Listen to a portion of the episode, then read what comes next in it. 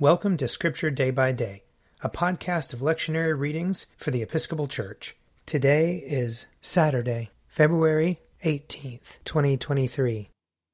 A reading from Isaiah chapter 66. Thus says the Lord Heaven is my throne, and the earth is my footstool. What is the house that you would build for me, and what is my resting place? All these things my hand has made, and so all these things are mine, says the Lord. But this is the one to whom I will look, to the humble and contrite in spirit, who trembles at my word. Whoever slaughters an ox is like one who kills a human being. Whoever sacrifices a lamb, like one who breaks a dog's neck. Whoever presents a grain offering, like one who offers swine's blood. Whoever makes a memorial offering of frankincense, like one who blesses an idol. These have chosen their own ways, and in their abominations they take delight. I also will choose to mock them, and bring upon them what they fear, because when I called, no one answered, when I spoke, they did not listen, but they did what was evil in my sight, and chose what did not please me. Hear the word of the Lord, you who tremble at his word. Your own people who hate you and reject you for my name's sake have said, Let the Lord be glorified, so that we may see your joy. But it is they who shall be put to shame. Listen, an uproar from the city, a voice from the temple, the voice of the Lord, dealing retribution to his enemies. Here ends the reading. A portion of Psalm 107.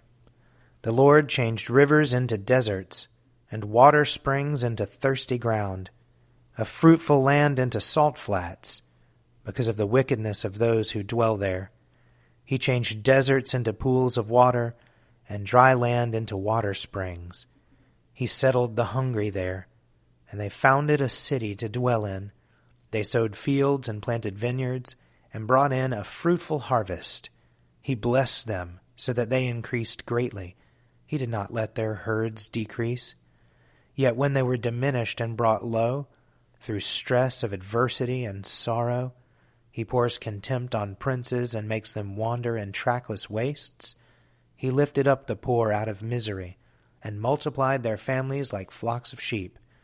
The upright will see this and rejoice, but all wickedness will shut its mouth. Whoever is wise will ponder these things and consider well the mercies of the Lord.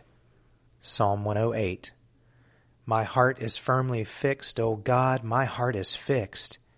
I will sing and make melody. Wake up my spirit, awake lute and harp. I myself will waken the dawn. I will confess you among the peoples, O Lord. I will sing praises to you among the nations for your loving kindness is greater than the heavens, and your faithfulness reaches to the clouds. Exalt yourself above the heavens, O God, and your glory over all the earth, so that those who are dear to you may be delivered. Save with your right hand and answer me. God spoke from his holy place and said, I will exalt and parcel out Shechem. I will divide the valley of Succoth. Gilead is mine, and Manasseh is mine. Ephraim is my helmet, and Judah my scepter. Moab is my wash basin. On Edom I throw down my sandal to claim it. And over Philistia will I shout in triumph. Who will lead me into the strong city? Who will bring me into Edom? Have you not cast us off, O God? You no longer go out, O God, with our armies. Grant us your help against the enemy for vain is the help of man. With God we will do valiant deeds, and he shall tread our enemies under foot. A reading from 1 Timothy chapter 6. Of course there is great gain in godliness combined with contentment, for we brought nothing into the world, so that we can take nothing out of it. But if we have food and clothing, we will be content with these. But those who want to be rich fall into temptation and are trapped by many senseless and harmful desires that plunge people into ruin and destruction. For the love of money is a root of all kinds of evil, and in their eagerness to be rich, some have wandered away from the faith and pierced themselves with many pains.